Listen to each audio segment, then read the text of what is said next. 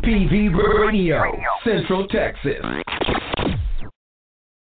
This is AR Base. Keep it locked right here on TPV Radio. You're listening to the hottest, most off-controversial, off-the-meters Christian radio station in the land. The Psalmist Voice Radio Network. Are you ready to walk, family? Let's go! That's right, family and friends. It is the hottest radio network on the planet. TPV Radio have an all-star lineup just for you. Sunday, TPV Reloaded at 2 p.m. Monday, it's The Grub at 12 p.m. The Reality Coach at 6 p.m. Tuesday, Victory Over the Weights of Life at 6 p.m. Friday, The Caribbean Pepper Pot at 8 p.m. Saturday, Brother Down presents at 4 p.m. Men, Let's Talk every first Friday of the month at 4 p.m. TPV presents by appointment only. Coming to you on June 6th.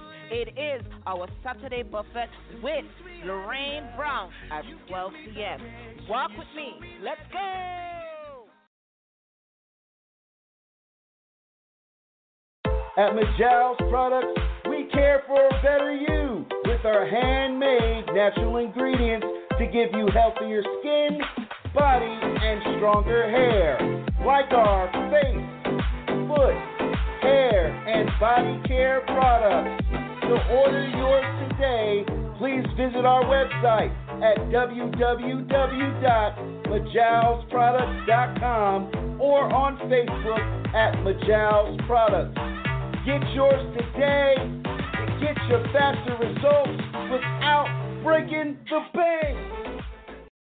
You never heard Christian radio quite like this. Get your fix 24/7 on the Psalmist Voice Radio Network.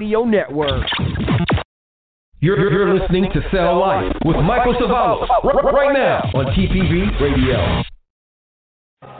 Ladies and gentlemen, this is the main event of the evening.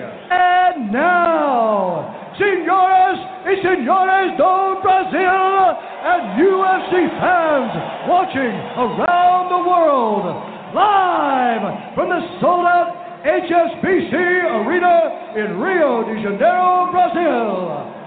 It's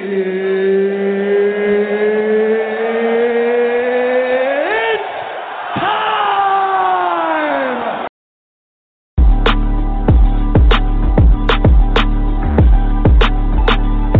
Here's your host of Cell Life, Michael Cevallos.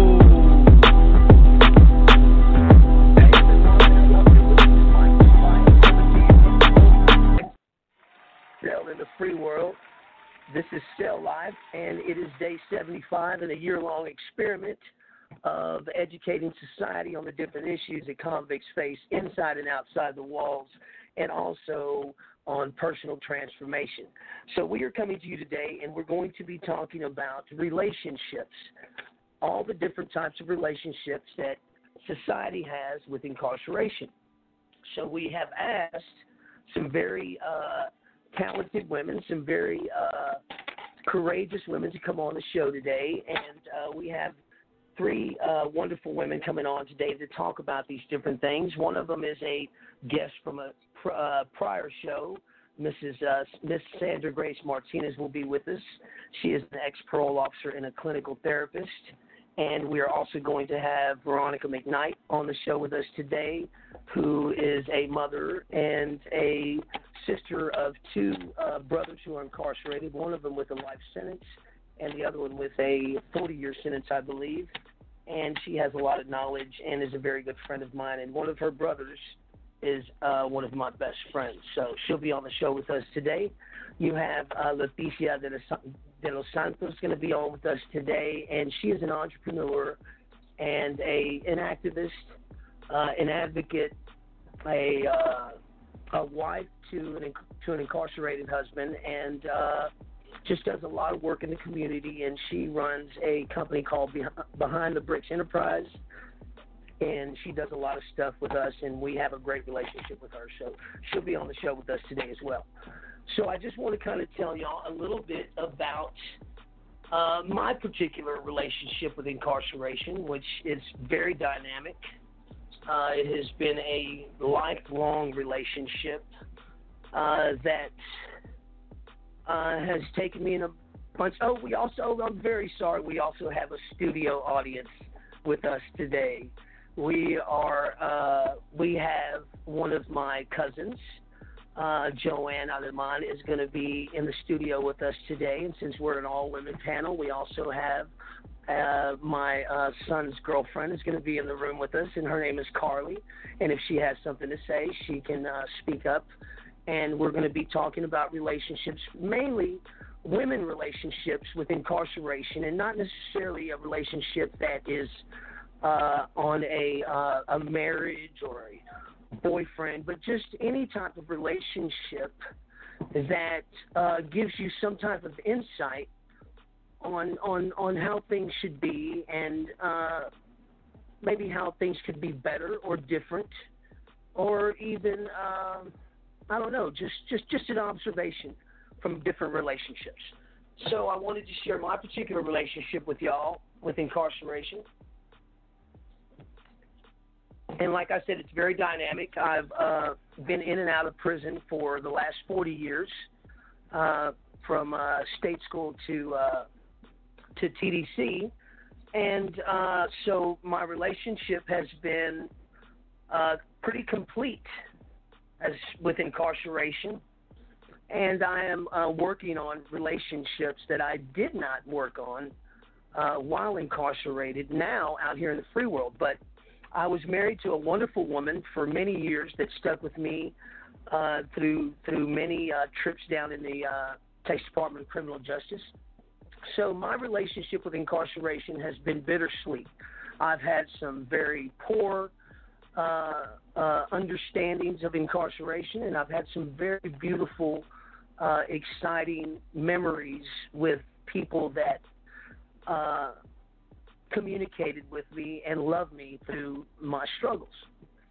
So I want to go ahead and introduce our guest again. Of course, we have Sandra Grace Martinez, who is an ex-parole officer and also a clinical therapist, and does a lot of work in the communities. And I don't have my cheat sheet here right here with me, but and we have Veronica McKnight and Letrice De Los Santos. Is everybody on the line with us right now? Yeah, thank you for having me. Is that Sandra Grace? Hello, Sandra Grace. Hello. Veronica, hello, are you there?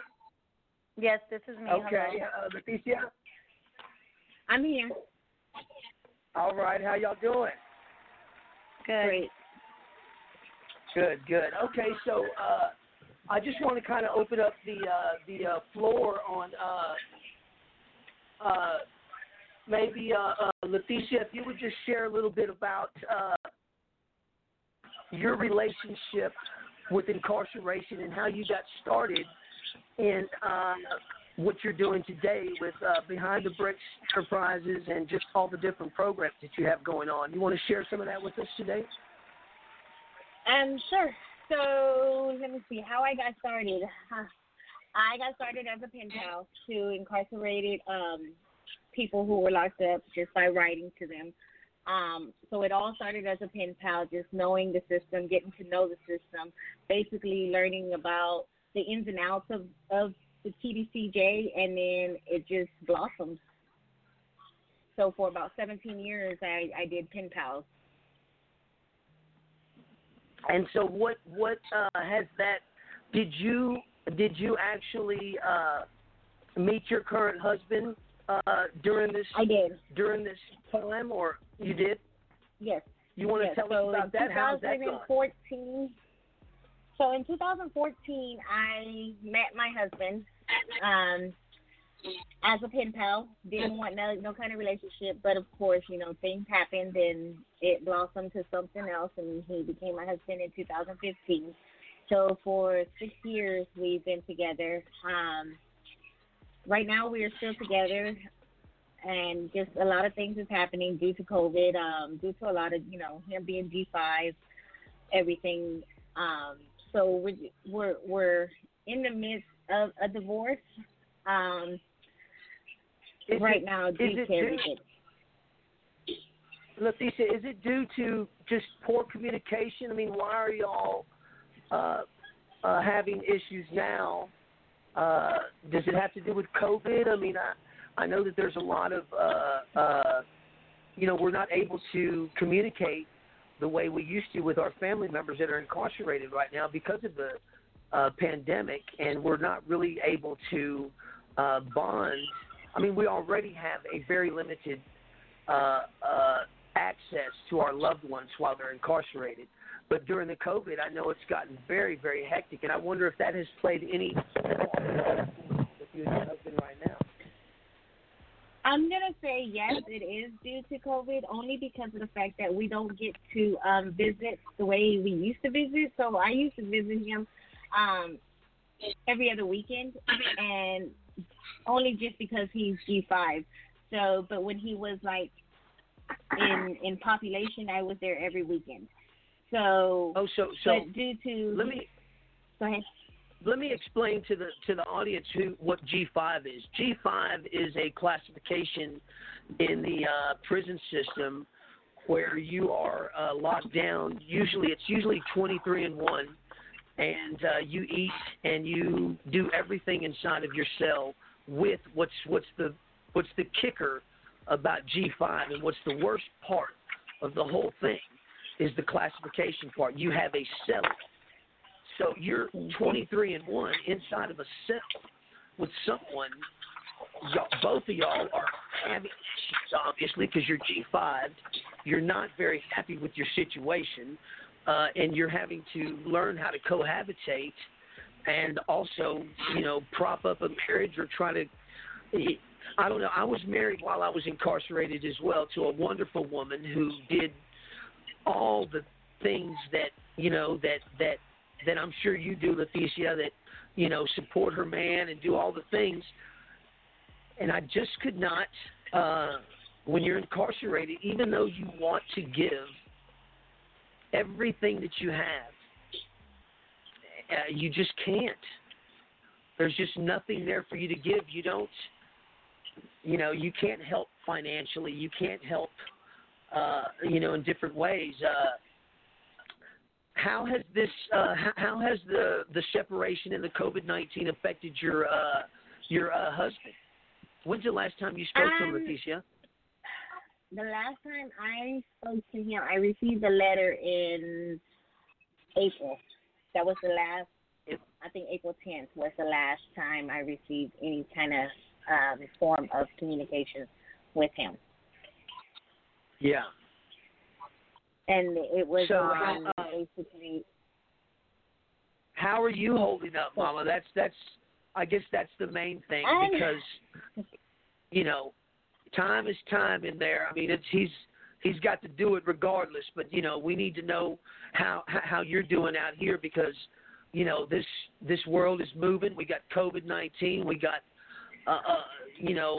a lot of protests going on, a lot of different things going on in the country right now. How are you holding up with all this? I know it's got to be difficult for you, and that's really what I want to talk about, this relationship side, because the men, and because I got an all-women panel, but we are Sandra Grace has a different relationship with incarceration, so she has a different outlook on it, but I just want to give props and recognize the women in this crisis of incarceration, because they are the driving force behind most men that get better. So I just want to put that out there. But anyway, Leticia, so you're holding up okay, Mom? Yeah, I'm doing good. I keep myself very busy. I have my business. I have my girls. I do have a part-time job. And then I have another friend who has her own business, and I help her as well. So I try to stay busy. I try to stay around friends that are very positive. And that's the main thing, main key, is to stay positive, to stay with people who are going through similar situations. Other wives that have, incarcerated loved ones, they've been very supportive. They've been like telling me things to keep your head up, you know, just go out, do you, have fun, you know, and just keep the business going. And that's basically what I've been doing, is just making sure. So you do have a good support system? Oh, yeah, most definitely. That's good. That's good. That's very good. Tell us a little bit about your business and how it's tied into to this whole incarceration thing, Leticia. So Behind the Bricks was actually my husband's idea, and when he pitched it to me, I just ran with it. And so he basically wanted to sell there's a lot of tattoo artists in there. There's a lot of people who draw. So it was basically starting out to do what we call copias, or artwork. And just sure, I sell artwork to inmates. I also have like a pen pal service where they can come in and I'll put them on Facebook and different free websites everywhere, and it just blossomed. I also do T-shirts. And yeah, you did our shirts for the protest. Right. I did a lot of shirts for the protest. There was a lot of my shirts out there. I was highly impressed and satisfied. That was a fresh taker for me. Yeah, that's great. That's great. I want to talk to the other guests for a minute, Leticia. Let me get back to you for a second. Okay. Veronica, how are you doing? Hi, how are you doing? Good. I just wanted. Have you heard from Christopher, your other brother? Yes. They, as I had told you, they're able to call home now. They get 5 minutes. So he has been able to reach out to my mom, let her know that he's okay. And this weekend I received a letter from him. I just haven't got to it because I had to spray it first and it dry the process. Oh, so you sprayed it. You sprayed it down, yeah, because it's coming from the COVID incubator. Correct. You know what I'm saying? Yeah. Yes, so how is he doing? Is he okay? Yes, he said he's doing fine. Like I said, there's not really much to say when you just have 5 minutes, but you know. Yeah, yeah, good. Yeah. You don't get much in. Keeping his head up, dancing. He said. Oh, he is? Yeah. You know, your brother is a very, very good friend of mine. I probably did a year. I slept right next to him. He was my next door neighbor. And we became really good friends. And I have a lot of respect for your brother. He is an incredible man. And we have talked a little bit on this show about the law of parties. And I know that you commented on it before, but I know that your brother fell under that law, I believe. Did he not? Correct. Yes, sir. Yeah, and so I knew he had told me about that. So I was speaking about it the other day, and I had him on my mind because it is really incredible to me that when it comes to criminals, that they can pass laws that group us together. When there's a crime being committed, all the parties that were even remotely involved get charged with the same crime, okay? And they, it's across the board. It's a law that's been passed, maybe 5-10 years ago, maybe longer.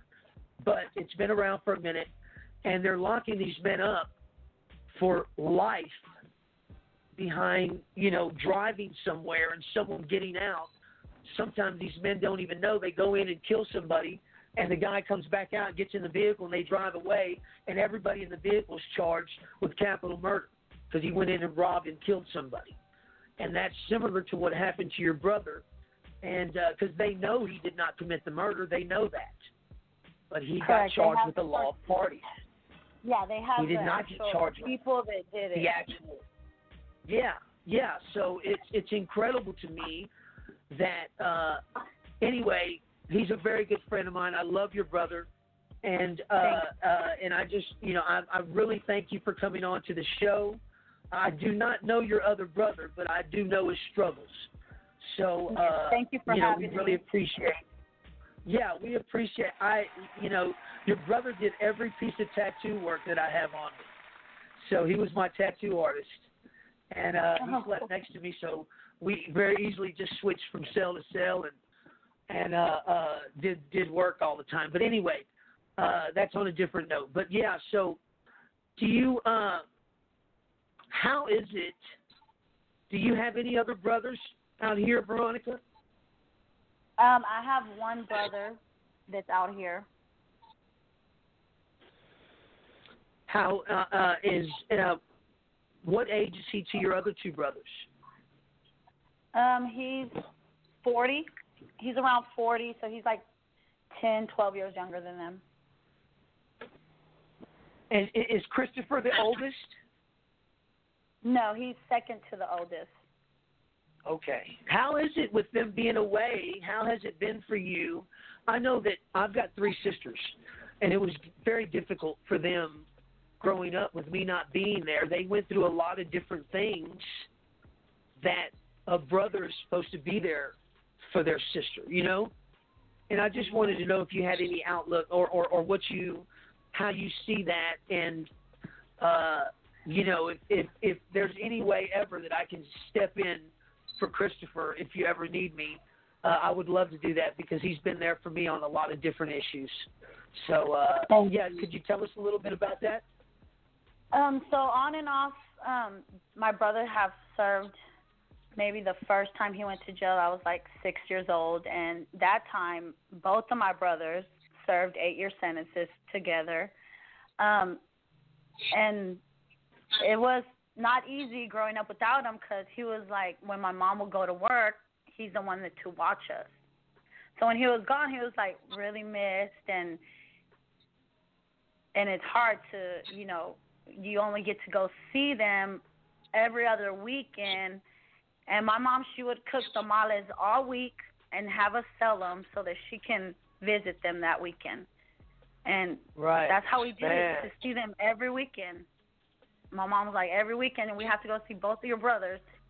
And that's how she would do it. That's how she would get the money together for gas and for, snacks for them. And so that was kind of hard. But we wanted to. Of course. Do it we wanted Boy, to the tamales always come through, don't they?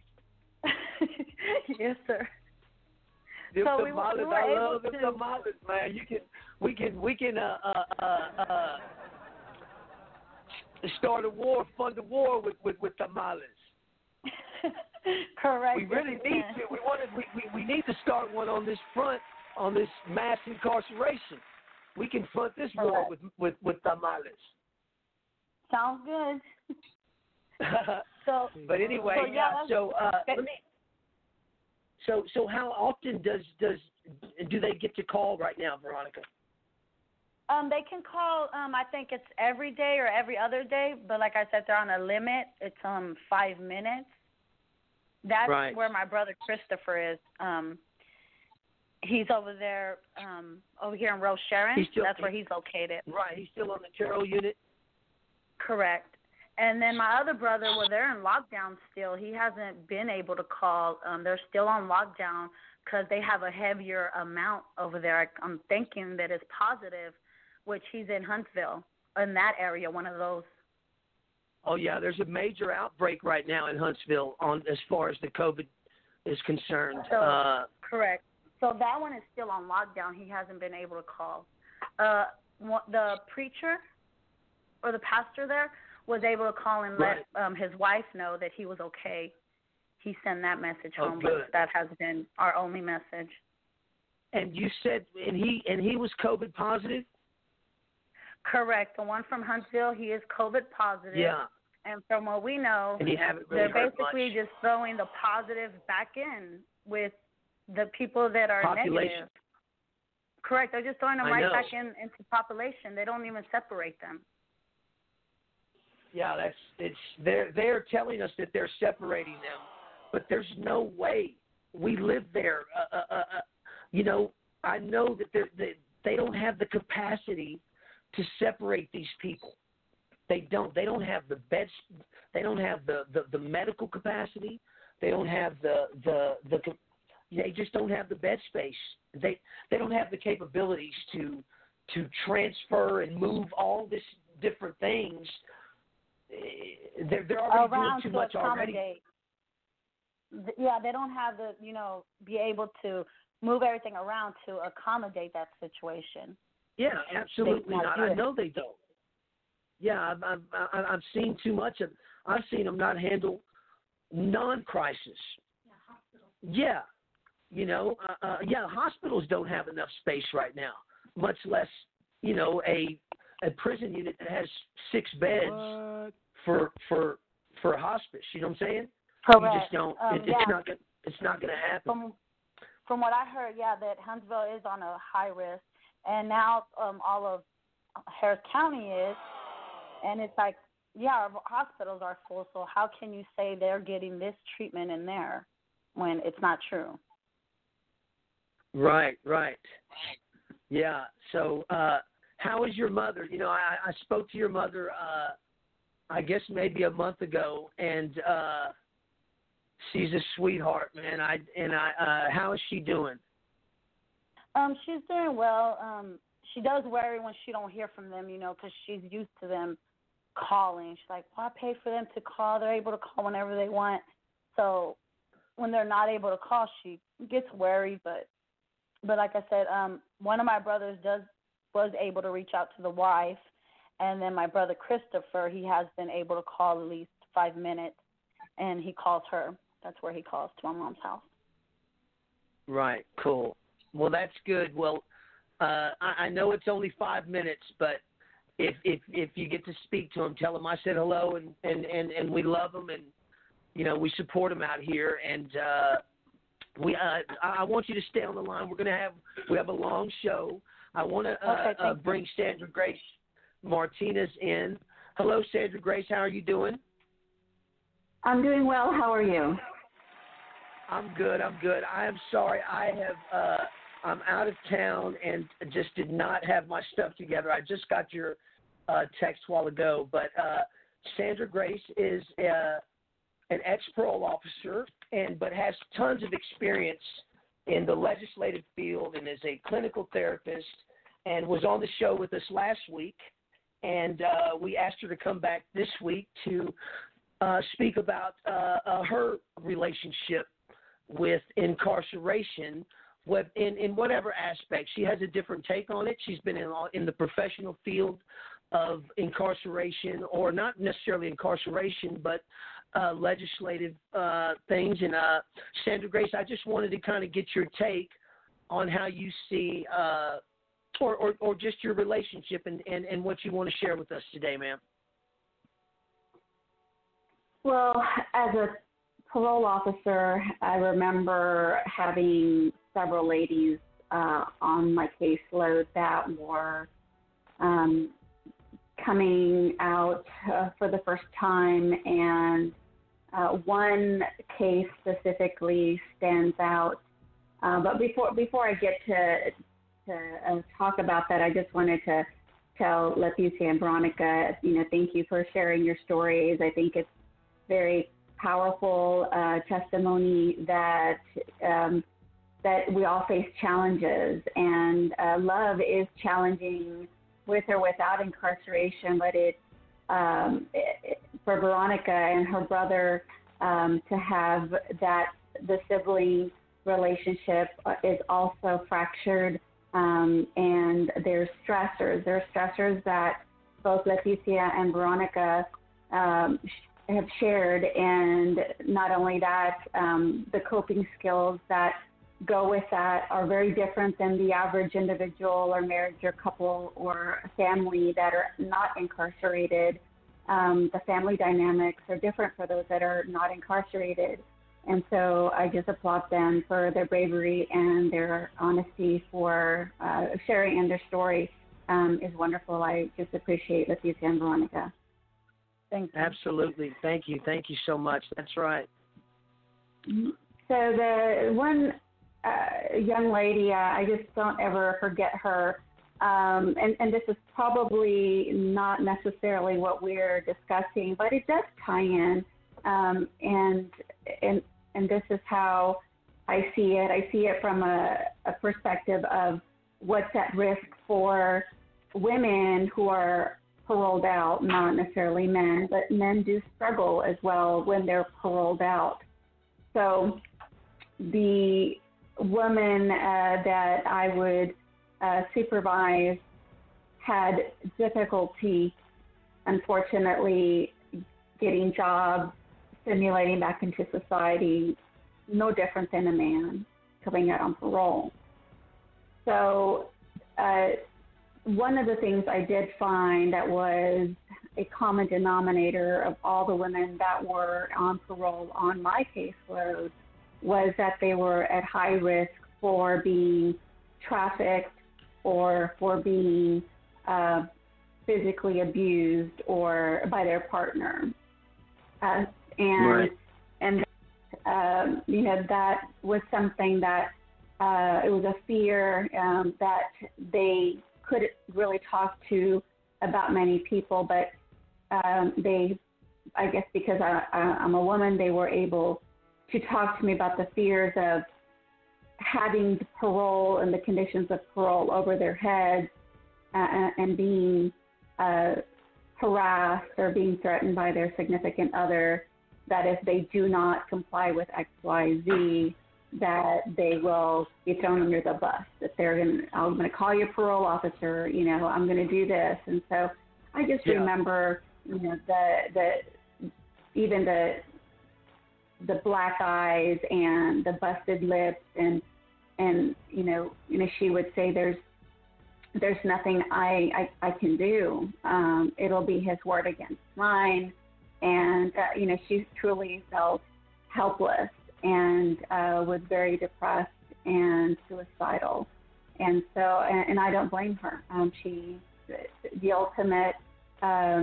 ultimate word is hopelessness. And in her case, that was she received shelter, water, food, and some money from this, her significant other. And that was, you know, for her, her way of not dignifying, but rationalizing in her head that's, you know, she needed to remain in that relationship. But there are higher, you know, risks of domestic violence for parolees coming out of the system, both men and women. I've seen women also want to throw their men under the bus. It is a power and control thing. Sure. That often is not discussed, but it does happen on a daily basis. Mm-hmm. Yeah, we talked about that a little bit on a Facebook show the other day about the relationship with some of these women that you know that get involved with these men. It's more, a lot of times it can also be about power. They have the ultimate control over everything that goes in and inside to the prison, to this man. You know, they have the ultimate control over the person that they're in a relationship with. But anyway, it's a weird dynamic, and it's a beautiful dynamic too, because love is love. So, but anyway, go on, Sandra Grace. I'm sorry, I just wanted to say that. There are not all relationships, you know, fall under that category. I just happen to have observed and witnessed some of that. There are some relationships that will struggle. I think the average marriage lasts about 6 years, and that's on a, you know, that's for folks that, you know, that really are trying, and there's, you know, constant contact. But it is, they're at risk for divorce or delusion, you know, dissolution of marriage. And a lot of it is, you know, for one, you know, the intimacy aspect of it is key.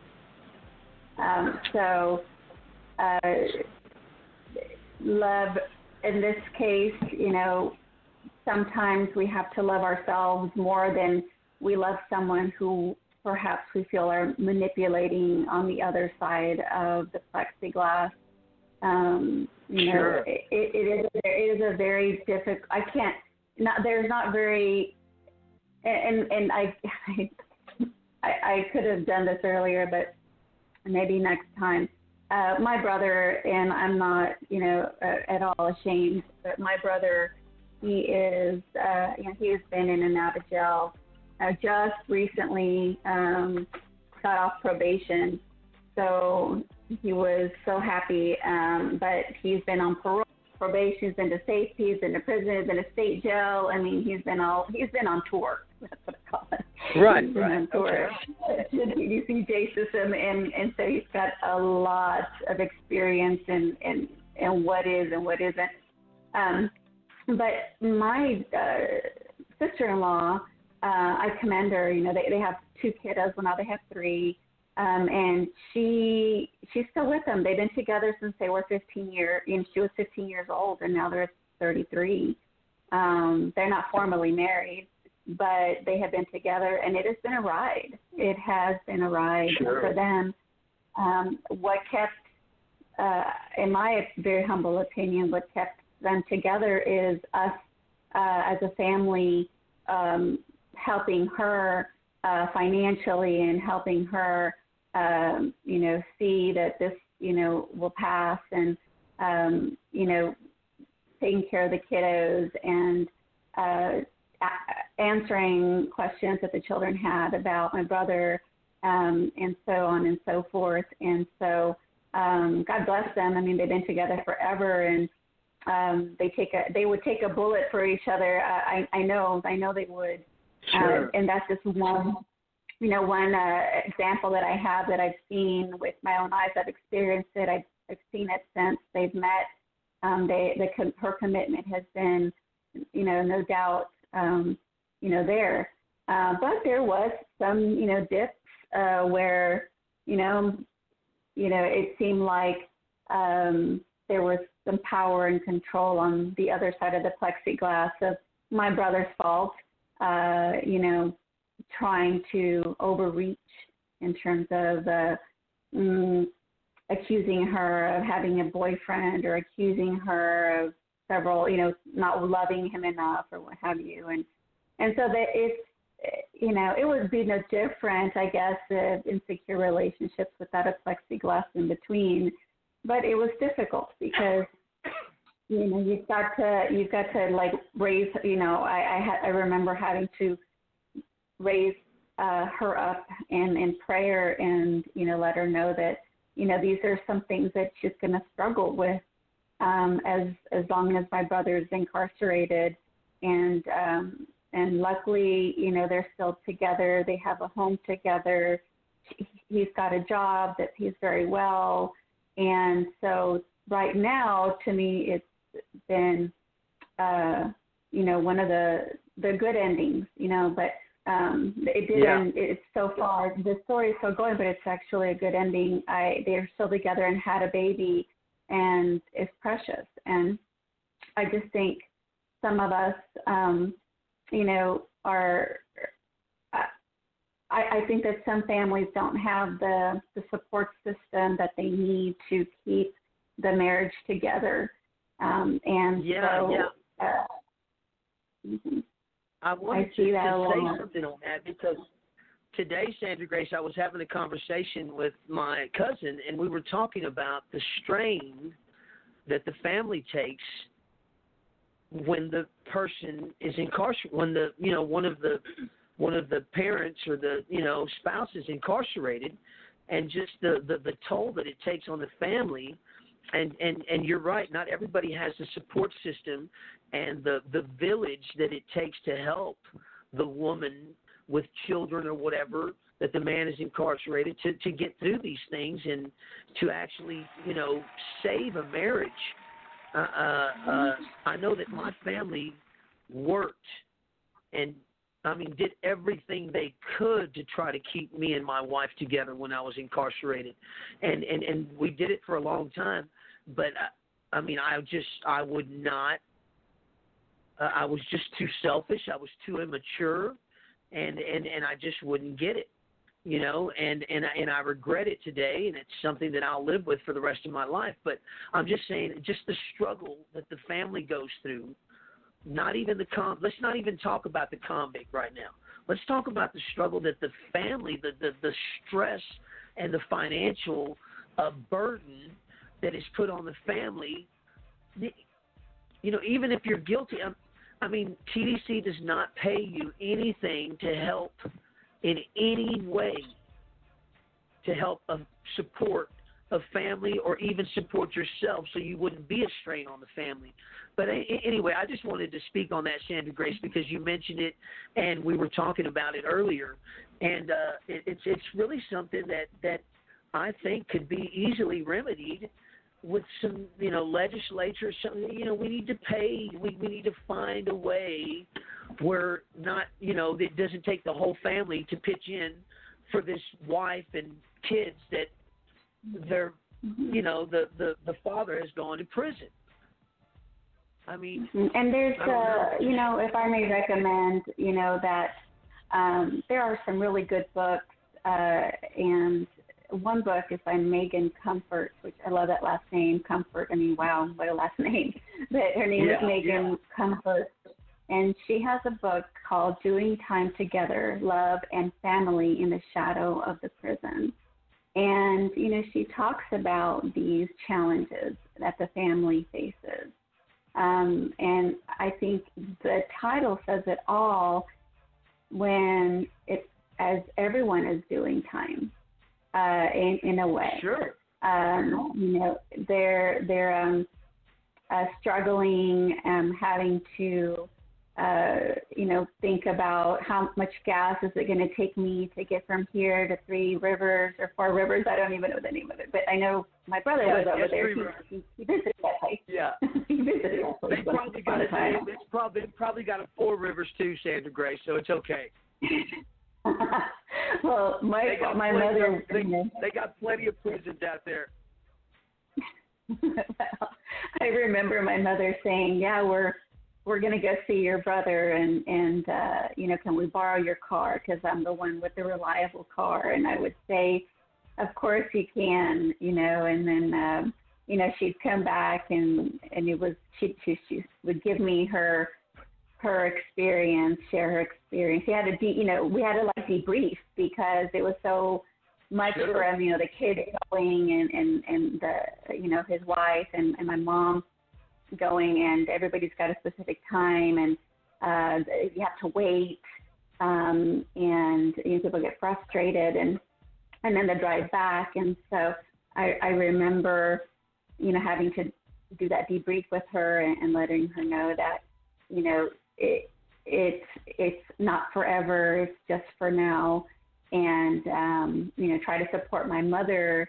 And because, you know, gosh, you know, how many times have we heard in the last several weeks about, you know, men calling out for their mother, you know, especially in a time of need and desperation.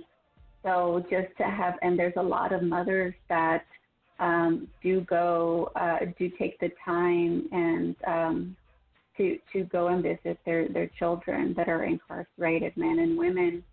And so, you know, they're unfortunately because the population that is incarcerated, they're not making any money. They're incarcerated. They're not paying child support because they're incarcerated. The family has to step up and help mom or loved ones that want to go, and you know, and that comes out of somebody's budget. You know, it comes out. It means gas and you know, gas and you know, means to get there. Some people don't even have a car, and so they'll take. You know, there's alternative ways. You know, that they find themselves in a Greyhound to go where they need to go.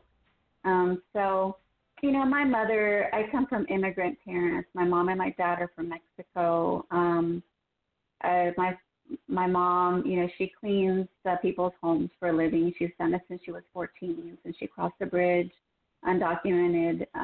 She's done that. And I think the biggest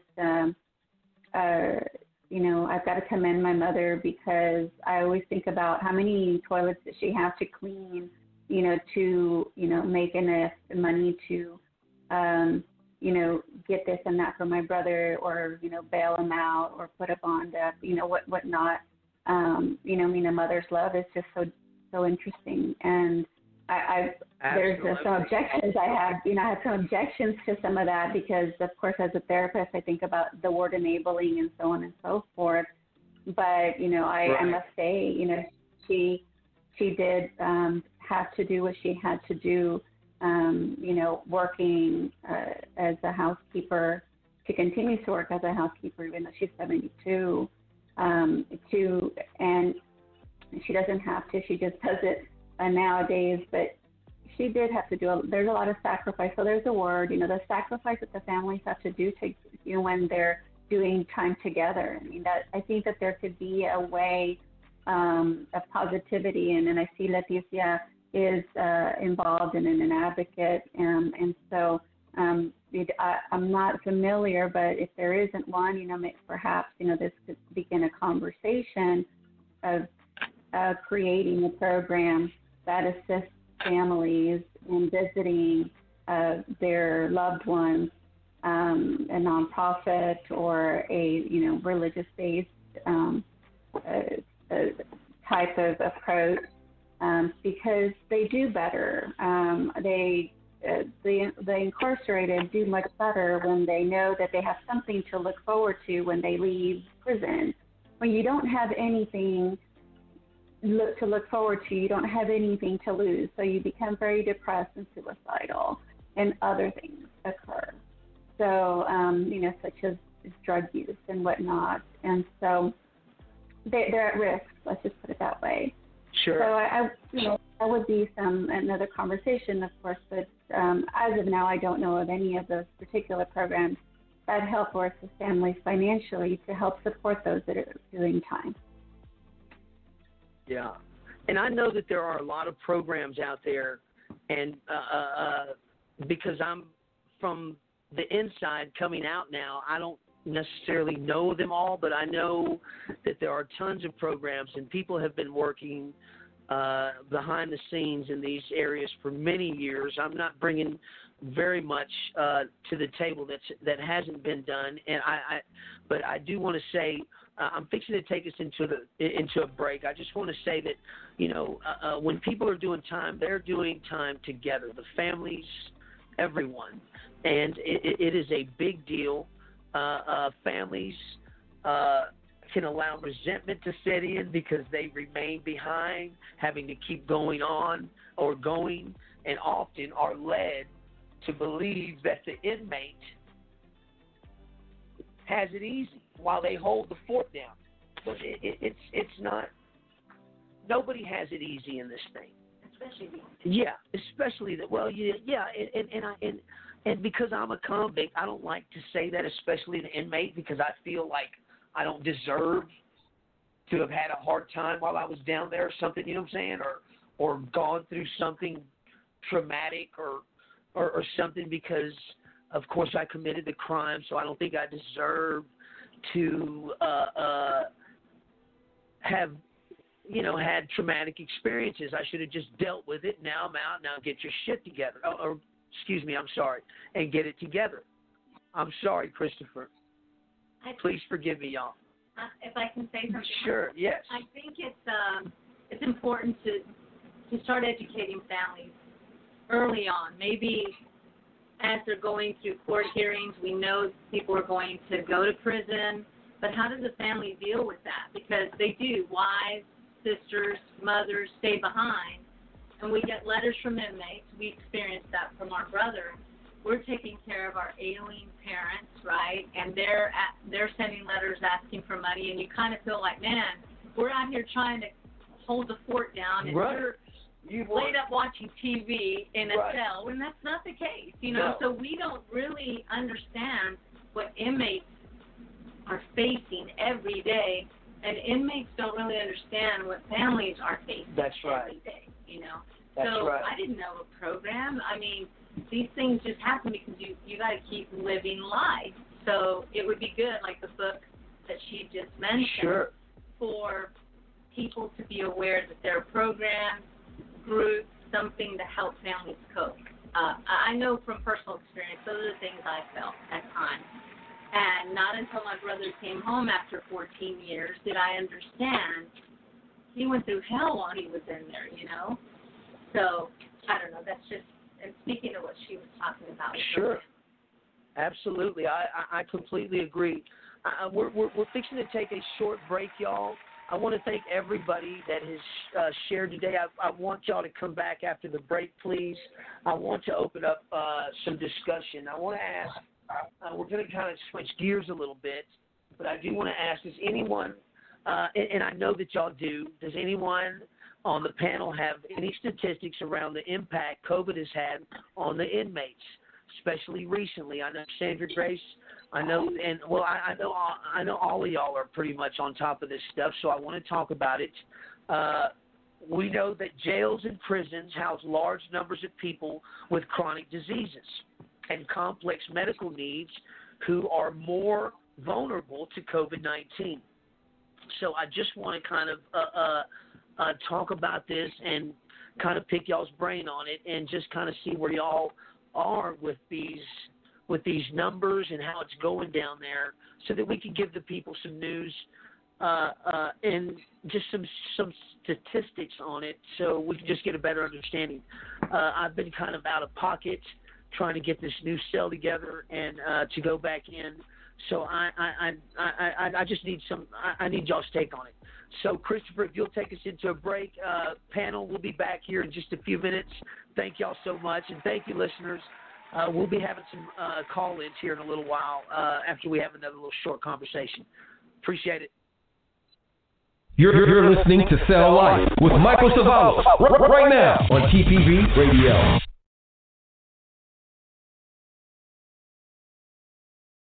This is God's Journey Child, Theodore Chestnut, and you're listening to the Psalmist Voice Radio Network. Walk with me, family. Let's go!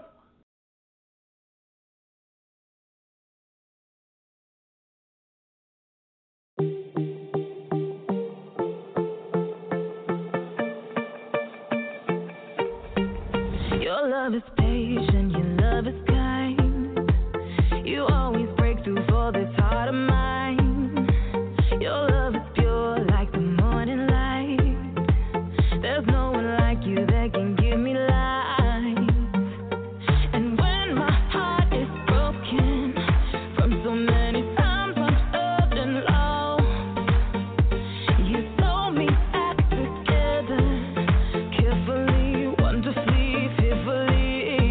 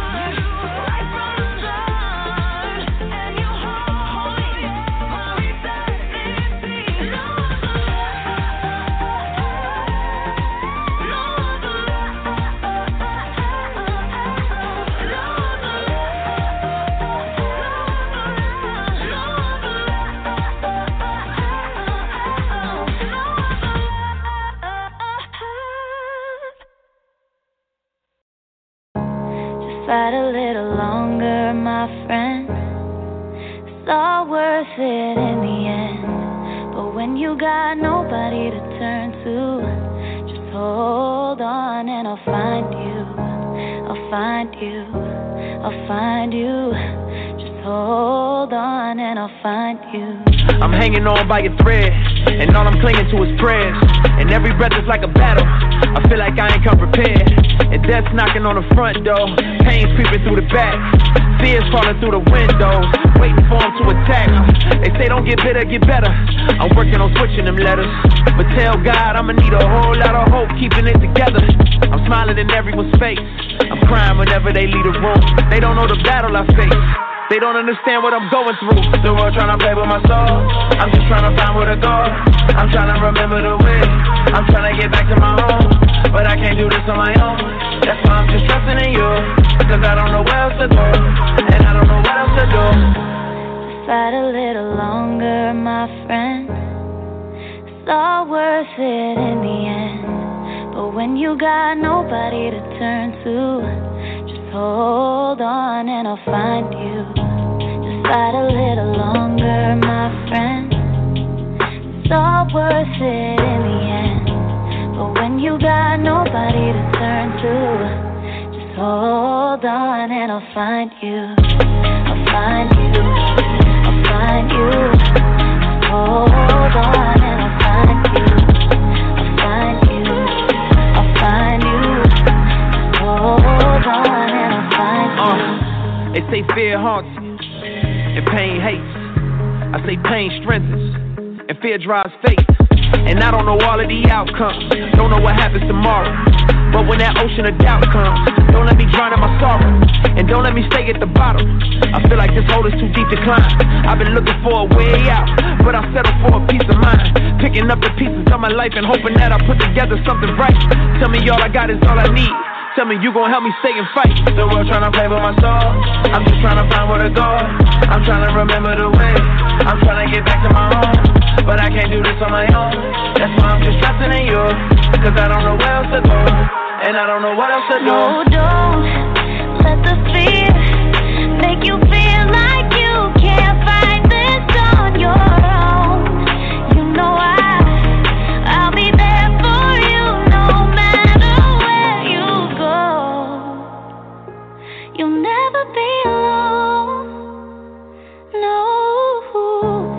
Fight a little longer, my friend. It's all worth it in the end. But when you got nobody to turn to, just hold on and I'll find you. Just fight a little longer, my friend. It's all worth it in the end. But when you got nobody to turn to, just hold on and I'll find you. Just fight a little longer.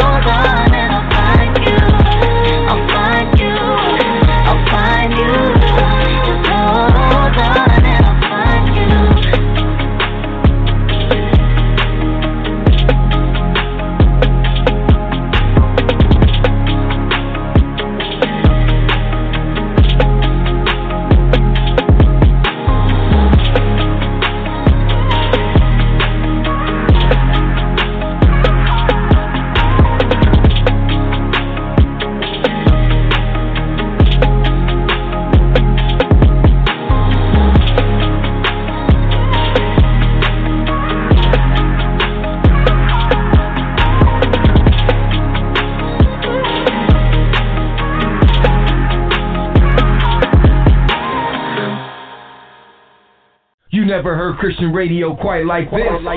Get your fix 24/7 on the Psalmist Voice Radio Network.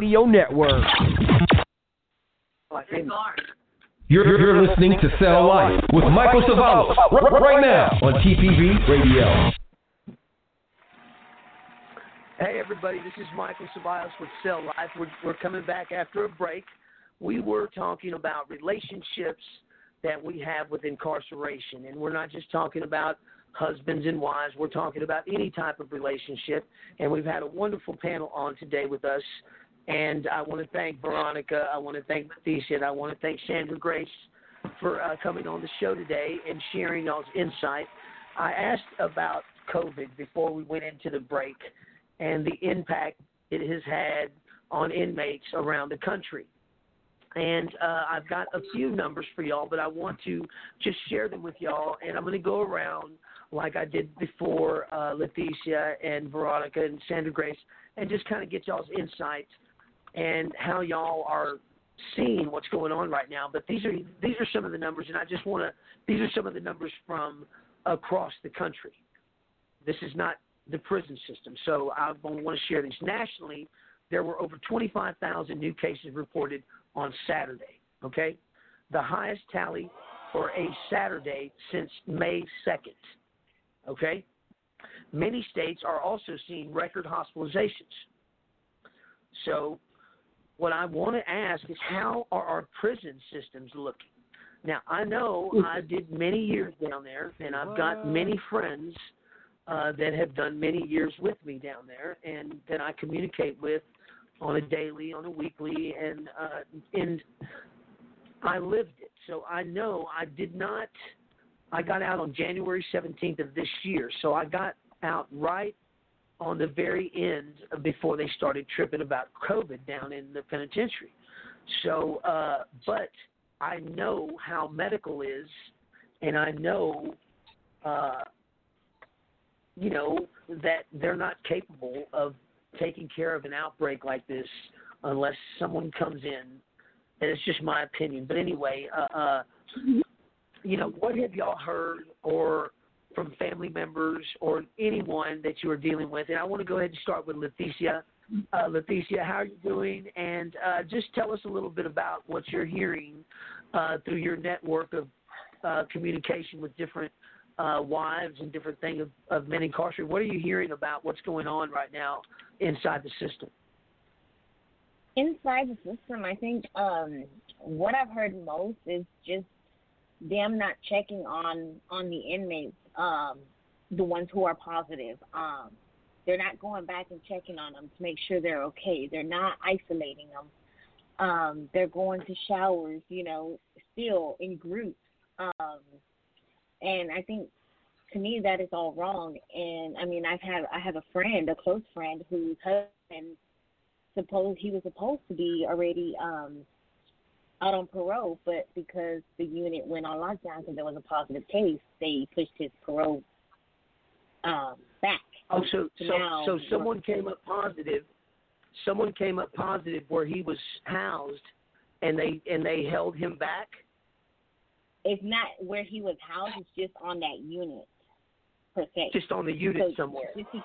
Just on the unit somewhere. So he got pushed back, so they wouldn't have released him. You know, we were talking about this on Facebook, Leticia, the other day, I believe. And you know, look, there's some very simple remedies for this. You know, this is not,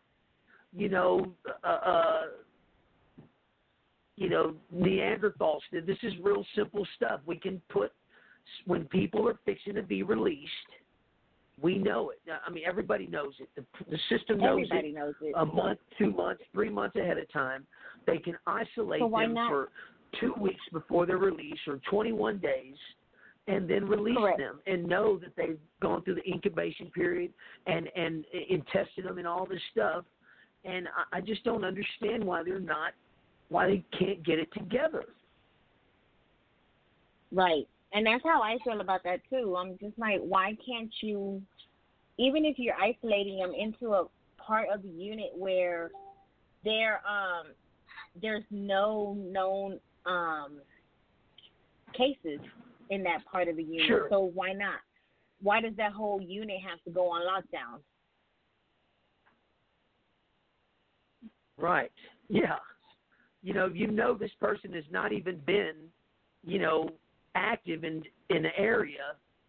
I don't know. It's just it's easier for the prison to be on lockdown than it is for it to be open.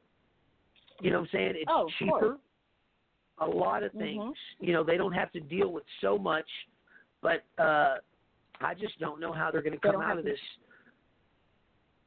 I mean, how are they with the units that are not on lockdown? Are they letting them go to chow hall? How are they feeding them? Are they still giving them Johnny? I mean, there's a lot of unanswered questions. Sure. I mean, we've even known of them, you know, being out of water, not even having water in some units. I believe it's Smith unit. Pretty horrendous conditions throughout this COVID. Right. And another way to keep. I was going to say, and then another way that we have a lot of families and to be able to know what's going on and keep track, because I know a lot of people are out of the loop and don't know what's going on with their loved ones, is we have, you know, there's Facebook groups. We have the Real Housewives of TDCJ. We have a lot of family members on there and a lot of wives on that one who always vent and let us know what's going on in each unit or different units that their loved ones are in. Sure. I want to kind of open up. I'm glad you said that. Look, if anyone has any questions or has anything to share about the COVID out there that's listening, y'all can go to my Facebook page, Michael Cevallos. We have a nice or you can go to Cell Life Facebook page, and we have a nice following where we can exchange information and where we can create a network of information for these different issues that we're facing. So y'all just feel free to message me or, you know, say something on my page and let me know what's going on so that we can share and just get the word out on these different issues so that we can start really, you know, create a conversation that maybe can, you know, push things forward. But, well, Leticia, thank you so much. I really appreciate you being on the panel today. You know, we do a lot of networking, me and you, and I just really appreciate all the help and all the support that you've given Cell Life. And, no you know, I look and forward to working with you more in the future. Huh? Always. I said thank you for supporting Behind the Bricks. I really appreciate it. No problem, Leticia. I believe in what you're doing, and I know that your heart's in the right place. You know, one thing I did not do, and please forgive me, is I did not pray us in. I want to go ahead and just say a prayer real quick. So, you know, Heavenly Father, we come to you in the name of Jesus, just thanking you for all the wonderful things that you do for us that we don't even realize, Lord. Father, we pray for all the men and women that are incarcerated. We pray for our leaders in this country, Lord. And we just ask that you just continue to just mold us into the men and women we are supposed to be, Lord. And I just thank you for all the great things and all the beautiful things you are doing in my life. And I just want to pray for all the people that are struggling with incarceration, with mental health issues, with addiction, and just, Lord, I just ask that you just continue to watch over us, and I love you, and I thank you very much. Anyway, Leticia, thank you so much for being on the show. You're very welcome. Thank you. If you want to stay on, we're still going to have more. We're still going to be talking more, but I'm going to switch over to Veronica and just kind of get her take on what's going on with her brothers. I know, Veronica, that you shared a little bit a few minutes ago about one of your brothers who had tested positive for COVID, but I would just like for you to share some of the conditions and some of the things that you've heard about, you know, through your network of families and stuff. Veronica. Okay, thank you. I have heard that, like, due to commissary, they are not, like, giving them what they usually are able to buy. Like, they usually have a limit anyways, but now they're even more limited in commissary. Right. I think they're limited to, like, one product, two products, and they're not going as often to commissary either. So it's like they're very limited on what they need or what they even can get for themselves. They're not able to, you know, go do that. Sure, they're not even giving them the option to get what they need. Correct. And, you know, and then they have only, you know, probably I think it's once a month and I don't know what it was before then. But and then they're limited to what they can get, and they're not even going as many times, you know, as the regular time. Right. So yeah, because I know when I was there, I mean, you know, you need to go to commissary. I mean, there are things that you have to have in order to take care of yourself in a hygiene way. Food-wise. I mean, they don't feed. They have never.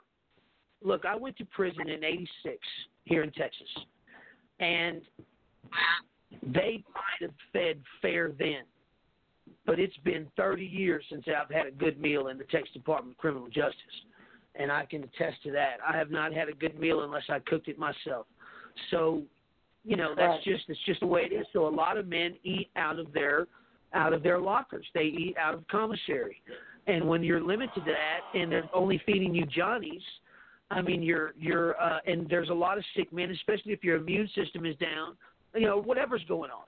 You know, it's just not a good look when you can't even get your vitamin, because everything that you need comes out of the commissary. Vitamins, protein, anything like that. And if you're not able to get those things and there's a pandemic, you know, you're probably going to be more likely to get sick.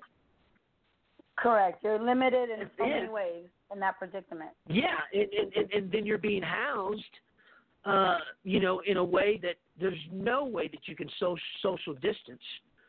You know, there's especially in a dormitory setting. I mean, you're right on top of each other, even in a cell setting.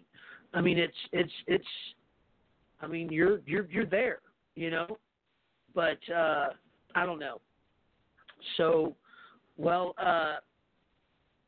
so your brother has he been sick, or did he just test positive, Veronica? He just tested positive.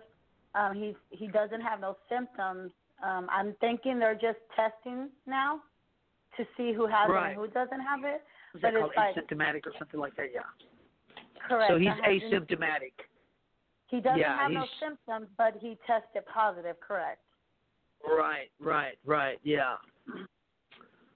Well, like I said, we haven't been able to talk to him. He's the one that they have them in lockdown over there in Huntsville. I'm not sure exactly what location he's in. So we haven't been able to talk to him, but he was not symptomatic when we spoke to him, so we're hoping it stays that way. Right. No, that's good. I know that Huntsville is really, really going through it right now as far as their COVID. They I think I read an article a couple of days ago. It said it's the highest rate of new cases in the country is in Huntsville, Texas. Now, you can fact check me. I could be wrong, but I mean, you know, there's a lot of people being wrong right now. I think that was giving out information. New York Times. I saw an article similar. I think it was New York Times. Yeah. Yeah, and so, there's like another thing, like when you call to try to get information on your family members, they have no answers. They don't know. They don't know when lockdown will be lifted. They don't know when they're going to call. It's just like they have no answers for you. They should have a no matter if you're the mother, the wife. Yeah.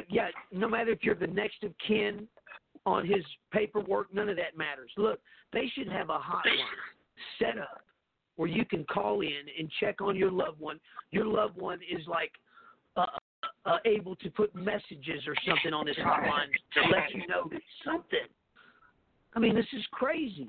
Why don't they appease the public in any way? It's amazing to me that a company, an organization, can be run this way and not have to answer to the customers. Right. It's just crazy to me. But my mom, I just want to share this. My mom did get a phone call, and this is when Chris was on lockdown, which I told you, like, for the past 2 weeks, he's been making his 5-minute phone calls. So about just like the other day, this week, Thursday, I'm thinking my mom got a phone call, and it was from a priest, and he was calling to relay a message from Chris saying that he was all right. My mom was just curious. She's like, when did you get this message from him?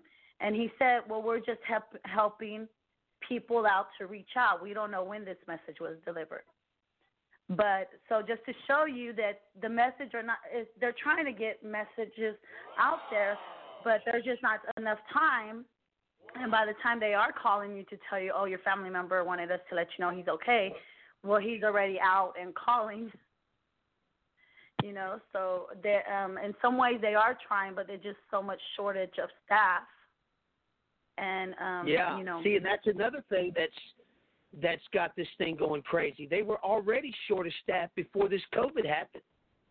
They've been short of staff for years, you know. And so, yeah, that's definitely playing a part in. I wanted to share a couple of statistics. We're going to let me see the – okay. So the virus in Texas alone, they say, has killed at least 42 Texas prisoners, okay? 991 cases from zero as of Friday in Chuckwalla, California. 44% of the men incarcerated at that prison have tested positive. That's one prison, okay? Worst outbreak in the prison system. So, look, this is where, you know, we're in that, what do they call it, the hot zone or the in the prison system right now. That's the new place. That's the new outbreak, the new New York City thing. You know what I'm saying? Yes, yeah, correct. Yeah, because you cannot separate yourself. The Texas Department of Criminal Justice has reported nearly 6,900 inmates who have had the virus as of Saturday. So I'm sure those numbers, the death numbers, are going to go up every day because it's every day. So Veronica, thank you so much for being on the show. We're going to if you'll stay on, that would be. Well, thank you so much, and please tell Christopher I love him. If you want to stay on, that would be nice. We're probably going to have some callers. We're going to go to Sandra Grace right now and get her take on the COVID, and then we're going to open up the lines for some callers and see if anyone has any questions for any of y'all. So if y'all want to stay on the line, that would be great. Thank you. Thank you for having me on your platform. Yes, ma'am. Thank you. Sandra Grace, how you doing? I just wanted to kind of get your take on some of these numbers and how you're seeing the handling of the COVID-19, the pandemic down throughout the country and the prison system. As it specifically pertains to TDCJ, I am happy to share that Texas Department of Criminal Justice did put up a dashboard for case count. And you can find that at txds.maparquis.com. I can send that to you, to your Facebook for you to have. And it is a dashboard similar to the one that Texas has so that we can monitor the reported cases of COVID and statistics associated with that. They also have a dashboard for Bexar County and San Antonio. But I'm happy that they did place this particular resource up, and it's up and running. I think it's fairly decent. It says it's very informative. The offender total tested as of now is 1,007 plus. People have been tested as of yesterday, because this is like every day. It's updated every day. So as of yesterday, 7,318 cases are positive. And that is the amount of people that have tested positive to date. But the active cases of COVID is 2,000 705. Okay. And recovered. So, yeah. The amount of people that have recovered have been approximately 4,200, but in terms of deceased, presumed deceased from COVID is 49, but they're still looking at 34 other cases that they believe were COVID-related. So that is as of today. They also have offender information as to who has passed, and that is part of their link. In addition, they do provide a breakdown of the units, so you can select the unit that your loved one is at. So let's talk about Huntsville. Currently, they have 27 active cases. 184 people have recovered. They have employees that are they have 3 active cases and 3 that have recovered. And medical restrictions is 1,072, and medical isolations there's 26. So it breaks it down by unit, but it also breaks it down prison-wide. So as of now, those who are on medical restrictions are 20,000. I'm sorry, Sandra. When you said the Huntsville unit, you meant the walls, right? That's just that one unit. Correct. Or is that the Huntsville area? Because there's several units, and I know that the Huntsville unit is considered the walls. So I was just wondering if that's... Yeah, and that's something that we can find here. I'm scrolling down. They've got... You're talking about the Wallace unit? No, they have the Huntsville... they have the Huntsville is your corporate, of course, we know that, but they have several units. But when they say the Huntsville unit, it's talking about the Walls unit, where they release and when they release and transfer people all over the system. But when they say Huntsville, it could mean all the units. So I was just wondering if those numbers that you shared, did it say the Huntsville unit, or was it just talking about the whole Huntsville area? No, just the Huntsville unit. Okay, well, then that's the Walls unit. Yeah, okay. Mm-hmm. Okay, I just wanted to clarify that because I don't want the numbers to be too small. So, we're fortunate that, we have this, at the touch of, we can look it up on our smartphones. It'll pop up. Right now, the amount of people Texas-wide, prisoners that are on medical restriction is 20,374. Those that are on medical isolation is about 2,800. And there's 30 units right now that are currently on lockdown. Now, this also breaks down not only the offenders that are in the unit, they also has a tab to click on for those that are employed there. So as of right now, we have about a little over 1,000 people that have tested positive that are employed there, but there's 372 active COVID cases. Many have recovered, presumed COVID cases. So there have been deceased employees, and that is at 8 right now. So testing right now is such a big need. The employees tested are at 31,000, but there's a lot more employees than that, as well as, the offenders that have been tested, it's at 107,000. But, testing is not just a one-time, you got to keep testing, to see who it is quite an undertaking. But it's good to know this, and so I thought I'd share that there is a website for all to see and look and find their loved ones in the unit and see what is going on in that particular unit. And so I hope that helps. Yeah, absolutely, that does. I also wanted to share that the marshallproject.org is also a great source of information for things like that. So I use them for a lot of things. But, yes, absolutely, Sandra Grace, that was great information. Do you want to share anything else on any insights that you have, as, you know, besides our besides the website that you were just on?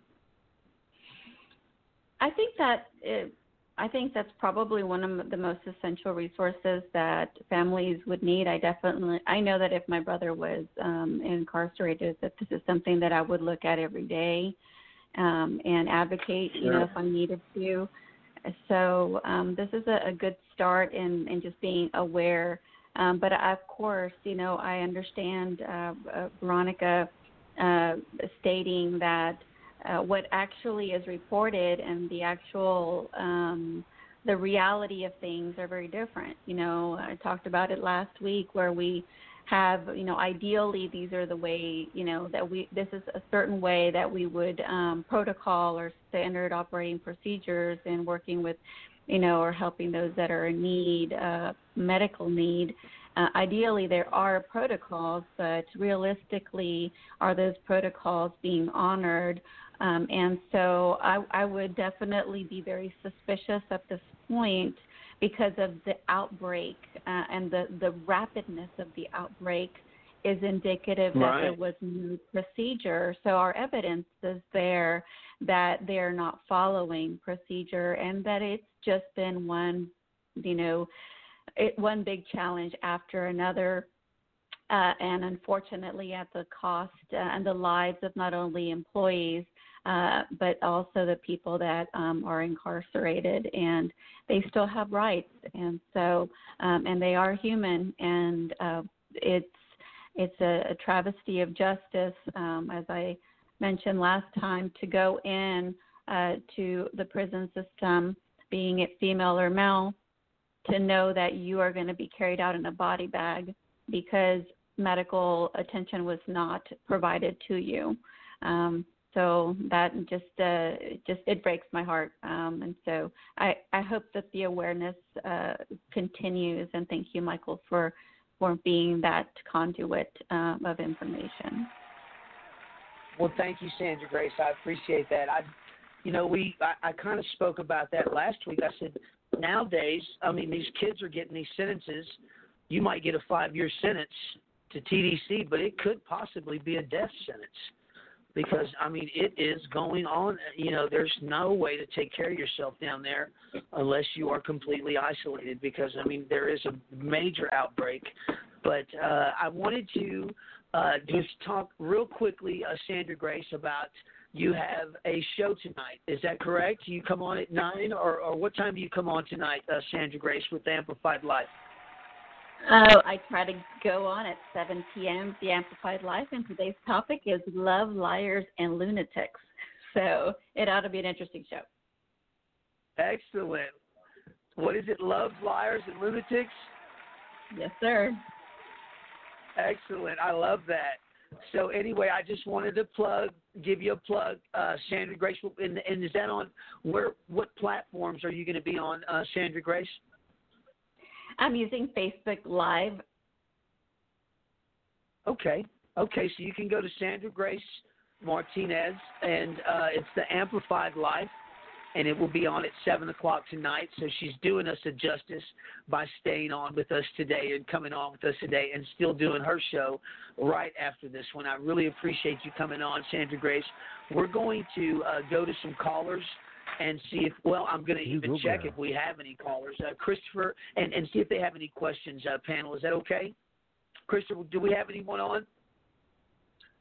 Yes, sir. We do have two callers on the line, and for security purposes, we will only read your last 4 digits of your phone number. So first caller up, 2791, 2791. Hello, caller. How you doing? He's already been listening. Hello. Ryan. Hey, is there a caller on the line? Yes. Portuguese, just like Hispanics, it's Portuguese. God. Well, do you have a question? there were 2,000 cookouts, and we're 10 more. Love me some him. Let's go to another caller.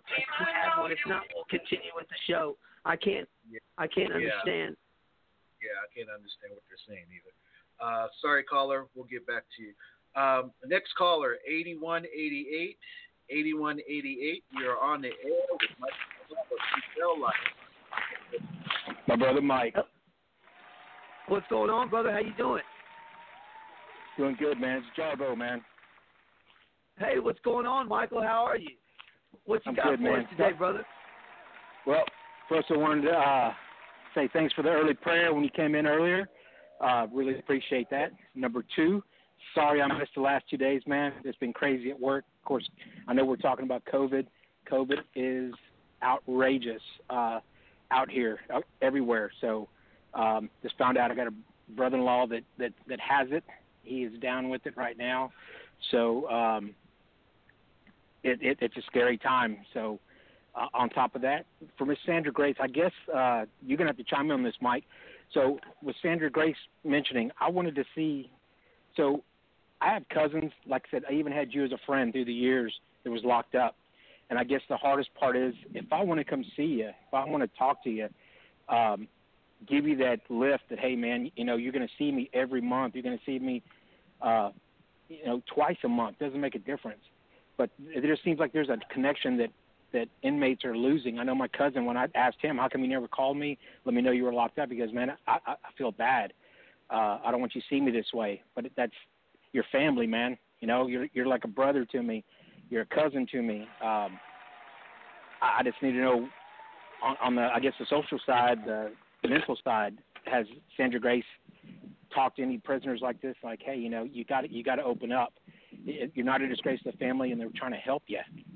So that's what I'm trying to figure out, because, I mean, I want to get in there. I do. I want to get in there, and it seems like right now what we're talking about, we've been talking about for almost, 75 days through Cell Life, is that, we're limited on how we can get in there. If I want to go talk to somebody, I've got to be a priest. If I want to go in and talk to somebody else, I've got to be on a list, which, hey, if I just want to help, whether it's one or whether it's 100 of them, with commissary, say, hey, man, here's 3 cases of deodorant and shampoo.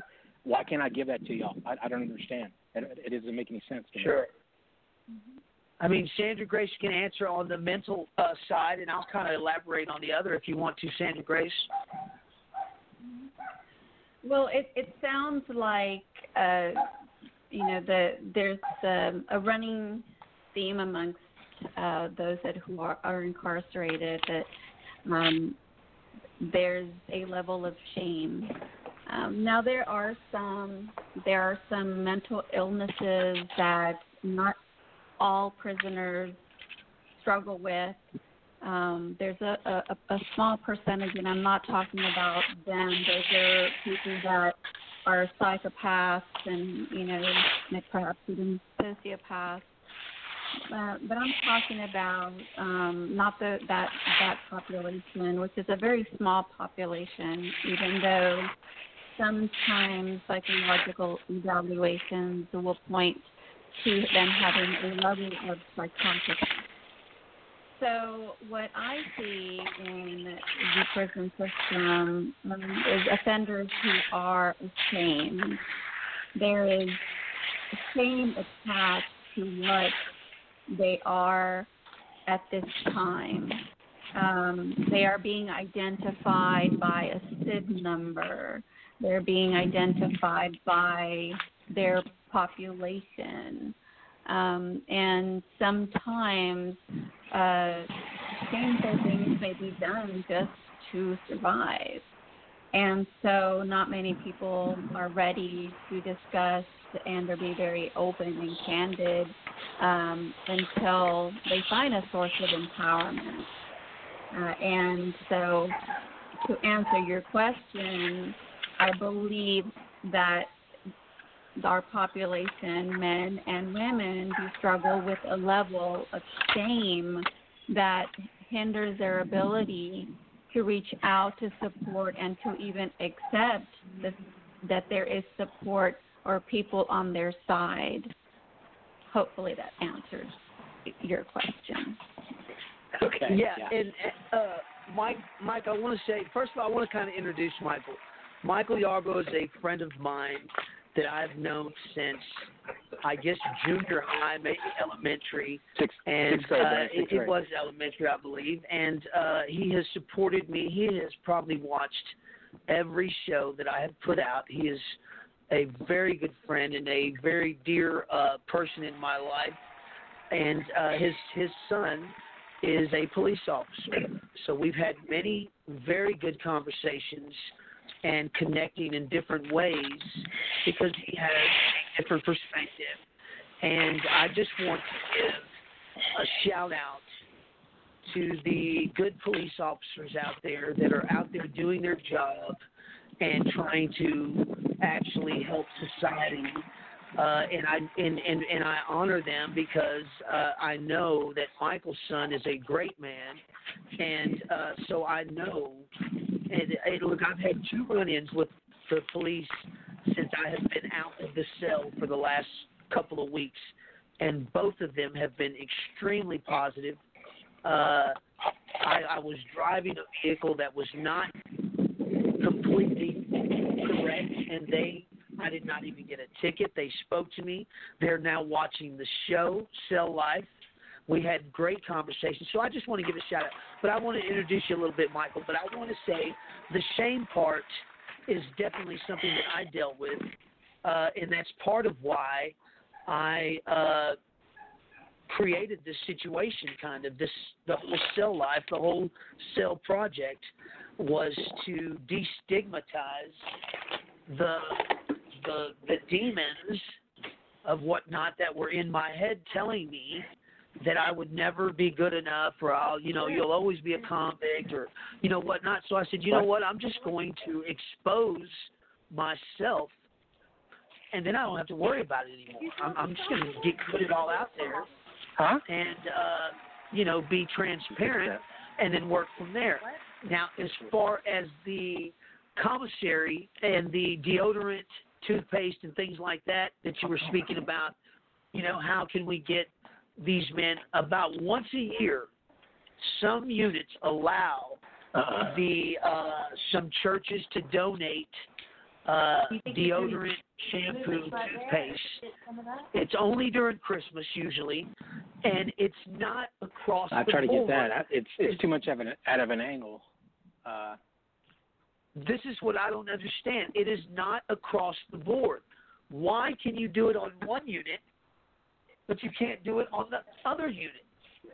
It's the relationships that the chaplains have with the administration, and if they can talk them into it or not. Like it's some please let us do this major favor for these people that are non-deserving, type thing. You know what I'm saying? In reality, they don't have deodorant or toothpaste, man.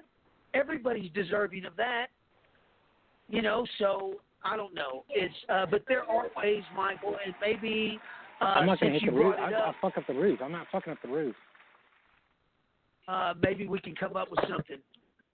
I don't know who's on the line, but anyway, Michael, I hope that answered your question.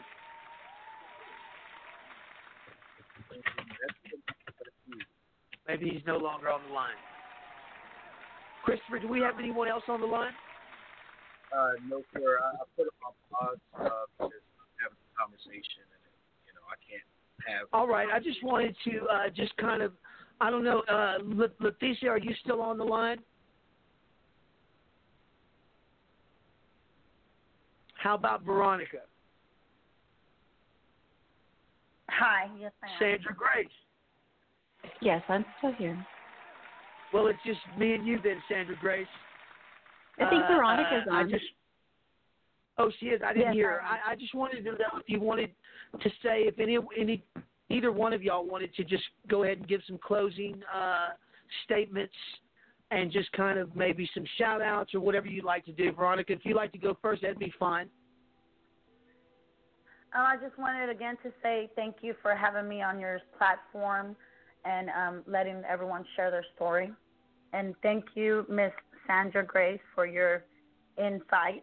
I really appreciate it.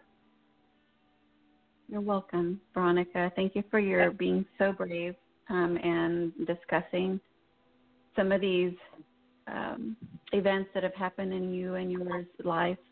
God bless you and your family. Thank you very much. Thank you.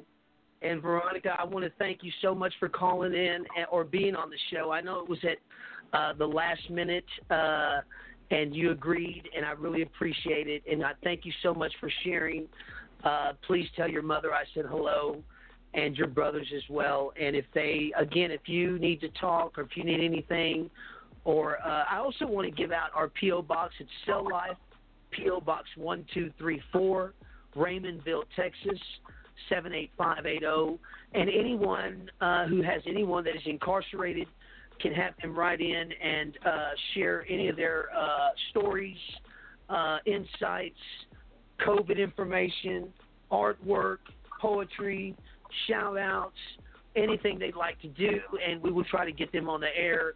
But we really want to hear from these guys. So thank you so much, Veronica, for being on the show. And, Sandra Grace, do you have any closing statements you'd like to make or anything you'd like to say? I did have one question for Ms.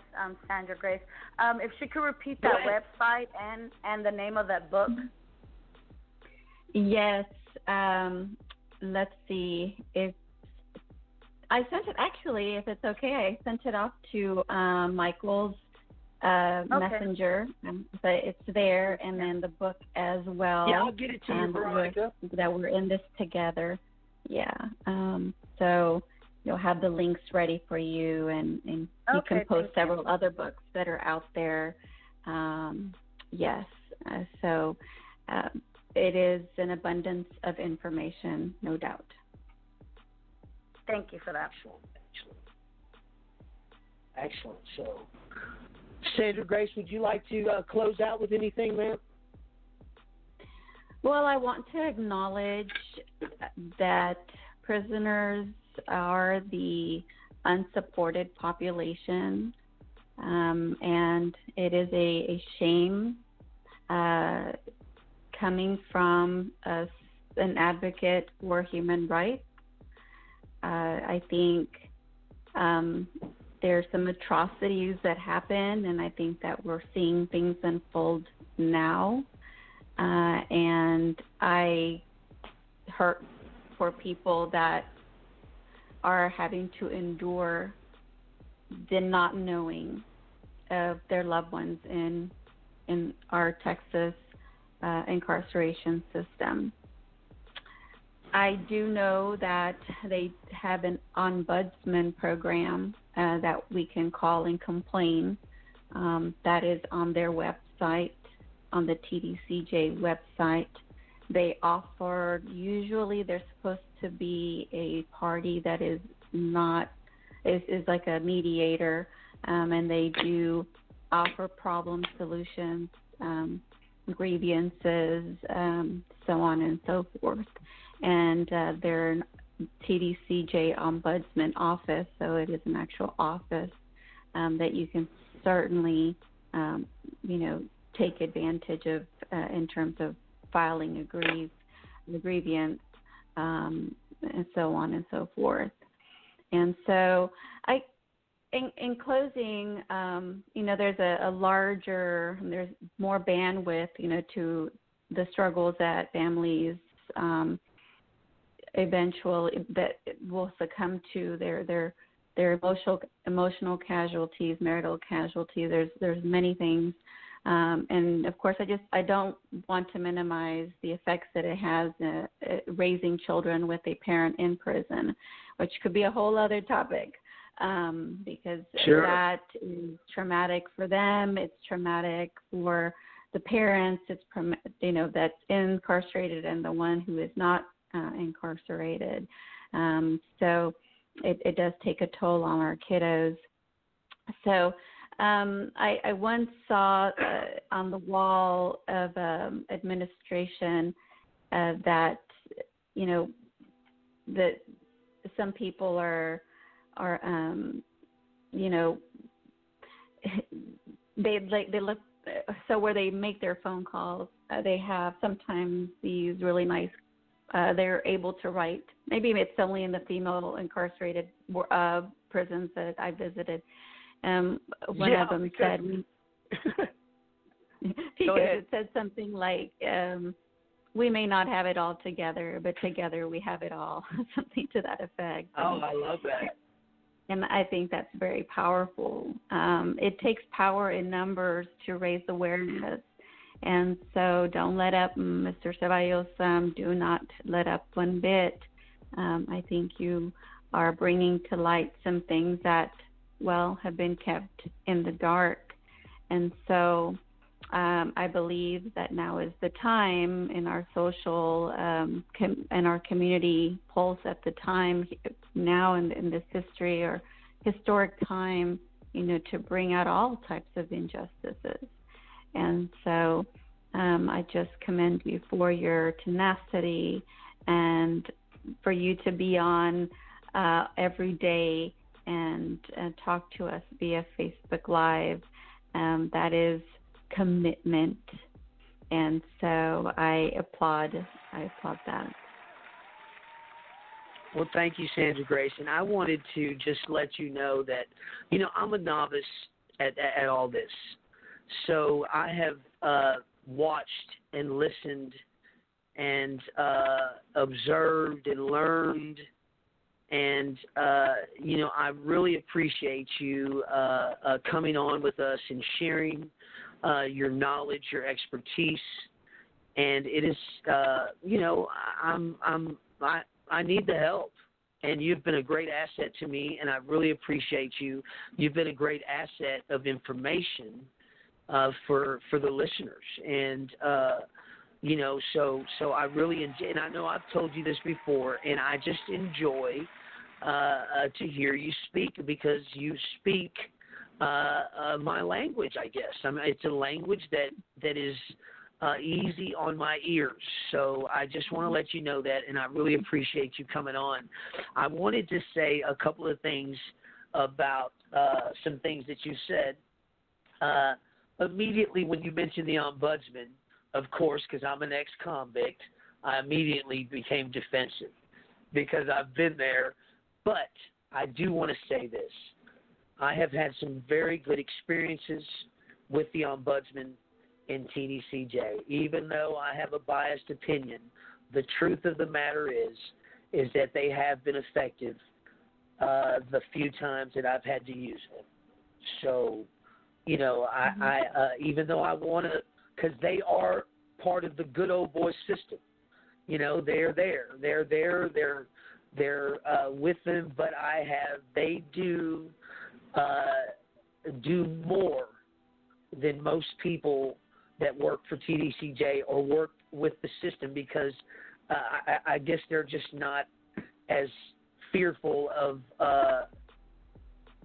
getting looked upon as if they're trying to help an inmate or something. You know what I'm saying? Because that's a big deal down there. Fraternization, and, you know, or whatever. You know, they think that you're, you're breaking weak. You're trying to help one of these, you know, one of these guys, and so it's peer pressure. But the ombudsman I have had some good experiences with. So I just wanted to add that. I don't know if I added or took away from what you said, but I definitely have had experiences with them. We're going to kind of close out the show. Again, my name is Michael Cevallos. This is Cell Life, the podcast. We are also on Facebook Live every day at 5 p.m. Central Time with our Cell Life Facebook show, and we usually have discussions on some of the same issues, but they're only 30 to 45-minute segments, and so I'm learning to get through a 2-hour segment, which is a little bit more difficult. But, look, I really appreciate y'all coming on. Oh, I'm sorry. We have changed our live Facebook to 9 p.m. We've been at 5 p.m. for so long that I've just but we are at 9 p.m. My Dallas producer just let me know what time it was and got me back on track. But, yeah, so it's a 9 p.m. show on Facebook every day. We are not every day but Sunday.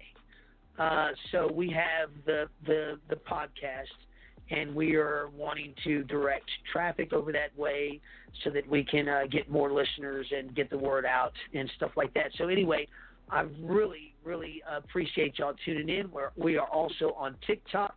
We will be going live. We'll be going live on TikTok pretty soon. We're capable of going live, but we're trying to figure out what message exactly we want to convey. TikTok's a very different platform, and we want to come out with the correct message so that we can get the best, so we can be heard. So we're trying to just find an avenue to come out. But we are also on YouTube. We have a YouTube channel. Our TikTok channel is called Prison Cell Life. Our YouTube channel is called Cell Life, Prison on the Outside. And, of course, our Facebook is under Michael Cevallos, MichaelCevallos, and also Cell Life on Facebook. We have two different pages, and you can catch us on all of those. And we are on the Psalmist Voice Radio Network. It is an unconventional ministry, and we fit right in. We are definitely an unconventional ministry, but we are definitely trying to reach people in different ways in order to help them better see their future and integrate back into society. And also, while they're in prison, maybe help them to see the fact that it's time to rehabilitate now and not later. I mean, we need to grow wherever we are planted at all times. So anyway, I want to go ahead and close out with a prayer. So we're just going to go ahead and go into prayer. Heavenly Father, we come to you in the name of Jesus, Lord. Again, thanking you so much for allowing us to have a platform to speak for you, Lord.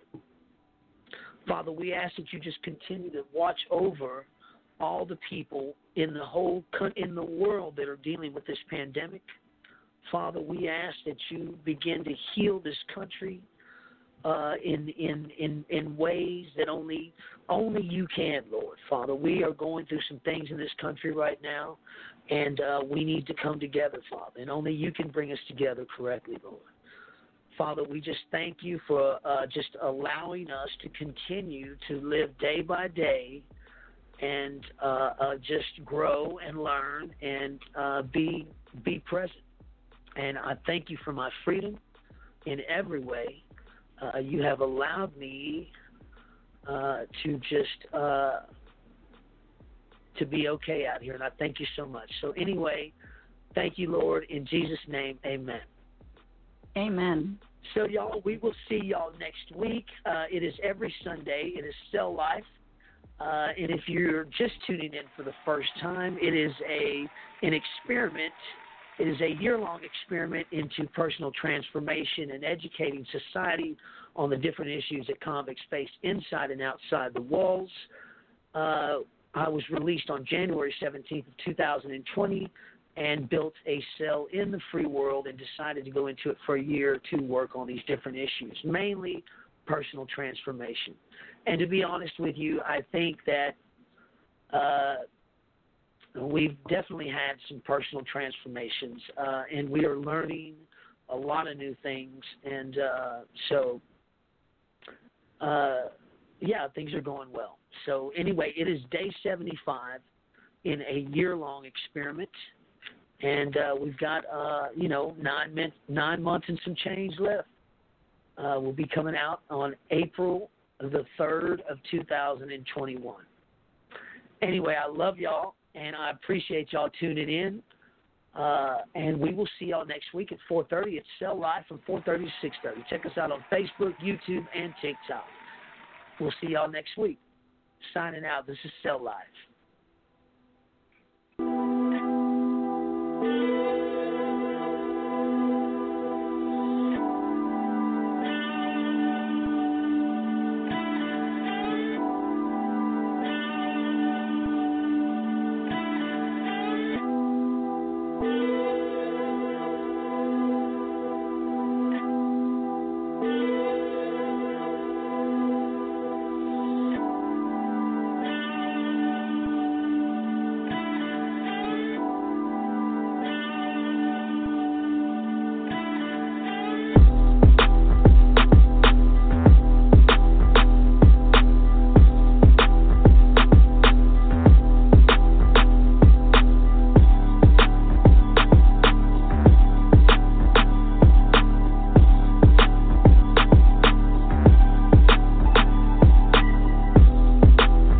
You never heard Christian radio quite like this.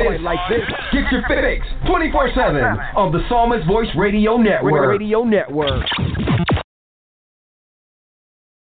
TPV Radio, Central Texas.